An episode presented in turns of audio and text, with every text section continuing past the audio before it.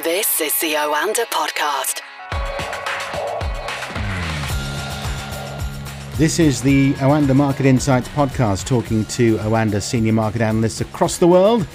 And today we're joined by Ed Moya in New York. Good morning, Ed. Good morning, Johnny. How are you? Very well, thanks. Let's start with the latest US retail sales figures, which remained relatively stable in July from June, but still are well above last year's levels.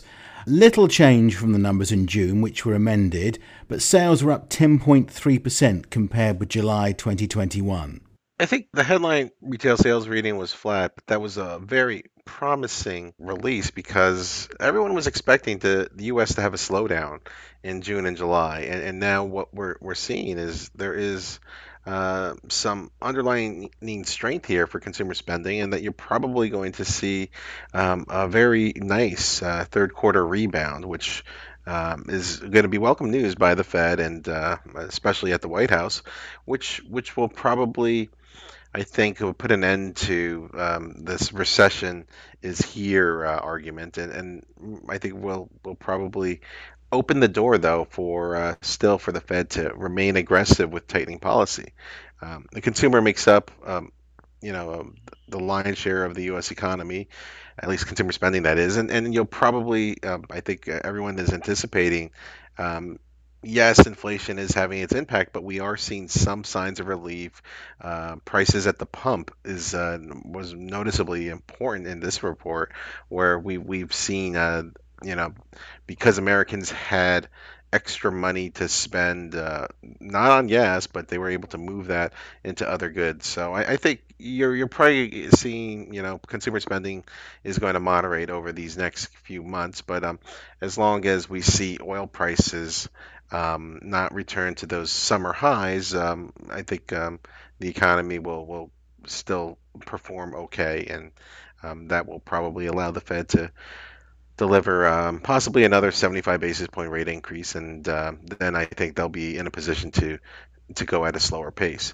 Um, but but yeah, it's still you know Fed is data dependent, and obviously these monthly readings are extremely volatile. So we'll we'll see exactly what happens next month. Yes, volatile is certainly the word. And last week we were talking about the possibility that it would no longer be a 75 basis points increase when it comes to the next announcement, but pegged back to 50%. Are we back to 75 basis points now? The market currently is pricing in 246 0.8% of a rate hike increase. So we're, we're right in the middle. And uh, I think the implied rate is around 61 basis points. So what's probably going to happen is we're going to it's going to be a game time decision and it's going to come down to that last inflation report. But until we get to that, then you'll probably see um, um, I think markets will kind of swing back and forth.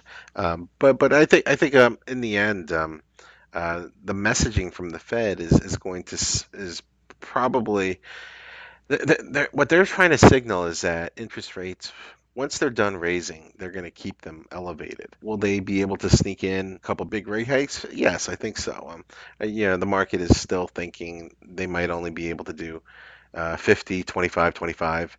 Um, so a full point um, for the rest of the year. But I think, you know, there's still a good chance you could see them do more. And of course, yesterday we saw the latest UK inflation figures, which saw double digits for the first time in more than 40 years, inflation hitting 10.1%, up from 9.4% in June. But that was expected, was it not? Very much so. I think everyone knows the inflation outlook is is not too optimistic. I, I think. Uh, I think you know it's going to remain hot. And um, what was interesting, though, is how it's making a lot of traders uh, recalibrate their, their bets on how high UK rates will go. So, um, you know, the not not to to bring this back to to my my side of the pond, but you know now the markets are kind of thinking, wow, the the, the Bank of England might be able to deliver more rate hikes than the Fed, uh, and that is something was not a consensus view. So I think that's pretty interesting because uh, um, now, the the BOE, if they raise rates to 375, you know, that's you know just a a tad higher than where you know markets are seeing where the Fed will go. So this is a you know this could do uh, some help with that interest rate differential. But I think, um, you know, you, you're it is um, looking like a, a, recession is is is coming. So I think you're you're probably the, those growth prospects is is uh,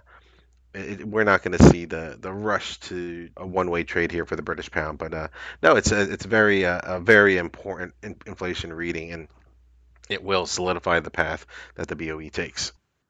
Interesting story about Elon Musk, who on Twitter supposedly, well, so he says now, joked about buying Manchester United, and that uh, so called joke could actually land him in hot water with US regulators. What actually happened is on Tuesday, he responded to pleas for help from fans of the club, which is not having a great season, in fact, not had a great few years really, by tweeting, quote unquote, I'm buying Manchester United, you're welcome. He later clarified those comments, which he said were part of a long running joke, and that he didn't intend to actually buy uh, Manchester United, but that is frowned upon, uh, to say the least, by the Securities and Exchange Commission rules, is it not? Everyone knows Musk has a history of uh, tweeting and moving markets. Um, he's done it with stocks, with Tesla, Twitter, um, and also with Bitcoin and even Dogecoin, and even um, Shiba Inu. Um, so, so I think this is uh, uh, not not a surprise for many that um, you know Musk would uh, once again be be tweeting about a publicly traded company and uh, Manchester United, you know, a, a franchise that uh, you know globally, uh, it, this is you know for a lot of people their childhood favorite soccer team or football team. correct me if I'm uh, speaking on the wrong side here. But um, right now, I think what you're going to see is um, the, the regulatory scrutiny. He's got so many cases. Um, and uh, I think the, the regulators, they'll examine this. The initial review by um, legal experts is that he'll probably get away with this. But this doesn't help him with his other um, legal battles. And, and I think what we'll, we'll do is show that, you know, in some cases, uh, he might not get in hot water on this one, but on some of the other ones that are still pending, uh, that could be a case because that there could be greater manipulation there.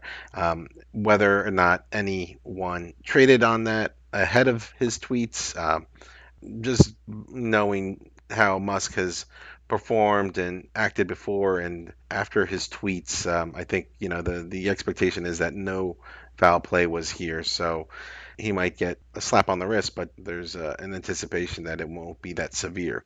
Um, but uh, I think interestingly enough, though, is as how Manchester United shares performed because um, obviously after he tweeted he was he was going to buy the famous uh, football franchise, uh, the shares went up, and then when he took it back, the shares went down a little bit, not all the way. They didn't retrace the full move. Um, and then uh, shortly after, um, you have to remember um, Manchester United is uh, the the new season has started. They're off to a terrible start, and the fan base is not happy. And uh, the, the, the Glazer family, um, who who also owns uh, I think the Tampa Bay Buccaneers, uh, it's an American football team. They they they uh, there's calls to, to, to get the, the Glazers out. Um, it's been trending on social media. And now the, the Glazers are open to a sale of a minority stake. So, what we could be seeing is the beginnings of um, possible some more influential uh, owners to come into play. So it's a, it's an interesting story how this develops because if the Glazers are sort of slowly getting forced out, that that could possibly good for the club um, if if if you believe that they're not handling the management of talent and and uh, where or like the direction that they're they're going. So uh, a, a, story I'm sure um, all the Oanda analysts because they are they all love their football. Uh, they will be following this one closely. The thing about this story is it's actually been running for years now, a decade or more. People have been calling for a change of ownership and calling for the Glazers to go. Manchester United supporters unhappy with the way things have gone for quite some time. During the Sir Alex Ferguson era, of course, they continued to win. So the United supporters weren't quite as worried about what was going to happen. But now, since uh, Fergie left, it's been a general malaise and they've seen many managers come and go. What's also interesting is there are some suggestions that the likes of Jim Ratcliffe, he's a British billionaire, the chief executive of the Ineos Chemicals Group. He's put his uh, name in the frame for a takeover of United. So, as you said, this should help the United share price if the rumours persist. Oh, very much so. And and Ratcliffe is an interesting candidate. I mean, he he tried to get Chelsea. I think the brand of Manchester United, though, um, that rivals New York Yankees, Dallas Cowboys, just to put it in perspective for our American listeners.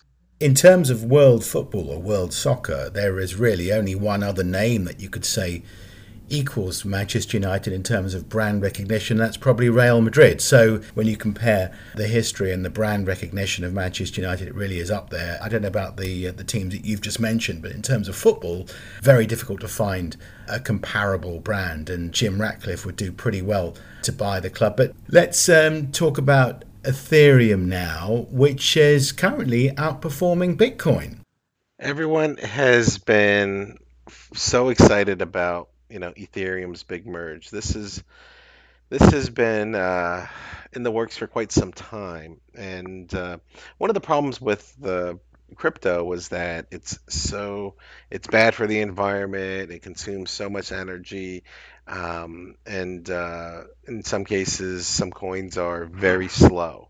Well, uh, Ethereum is in the in the process of uh, um, fixing some of those problems with uh, its um, transition from proof of work, which is very energy intensive, and going to proof of stake. Um, now, the over the past couple weeks, they've been doing some some tests and uh, they've been successful in shifting to that proof of stake model, which um, I think a lot of people are excited about. Now, um, I think that uh, what's disappointing is that uh, you know some people were anticipating you see some relief on gas fees, not so much the case. Um, but I think overall, um, this is uh, one of those key moments in crypto. This could rejuvenate the retail trader. This could really um, lead to potentially more uh, momentum here for for for Ethereum to to to continue to chip away at Bitcoin's market share. I think uh, this is a story that's more about Ethereum is evolving and, and that you, you could see, you know, for, for much of this year, it's been the of the global market cap, it's been roughly like 40% Bitcoin and it was 16% Ethereum. Then it got closer to 20%. So we'll see if um, this really kind of drives Ethereum to um, get closer to 30%. And and then if we're at 30 30 to 40 percent, you know, Bitcoin, Ethereum, Bitcoin, um, then, um, you know, I think, uh, you know, there there there could be a, a changing of the guard here. So so I think uh, it's an important upgrade, and it comes at a time where, you know, uh, cryptos have rebounded. They're they're there, there's a, a, lot of momentum here, um, but I think um, what we're, we're seeing is with Ethereum, there there's just been uh, a little bit of a um, some exhaustion. It did recapture 2000, um, but now it's it's it's slightly below that. So I think uh, everyone's going to you know closely watch to see how does it perform um, with that merge, and it's expected to to occur around uh, September 19th. Um, so I think uh, um, you know there there's it's sometimes uh, people are saying September 15th, but you, we'll see what the the developers um, uh, finalized. But this is no, we're getting close, and uh, depending on how this goes, uh, this could coincide with the Fed delivering the last major rate Fed rate hike. Um, and uh, a major bullish catalyst here for crypto. So um, you could really see that um, if things go well here, um, inflation trends lower, uh, this goes successfully, that um, you know th- that that could you know be kind of the driver that ends the the you know people calling that we're, we're still in a crypto winter. So this is this is a, a big moment coming up for uh, Ethereum, and um, it'll have impacts for for the entire cryptoverse. Okay, Ed, thanks very much for joining us today. We'll speak to you again soon. Thank you. This is the Oanda podcast.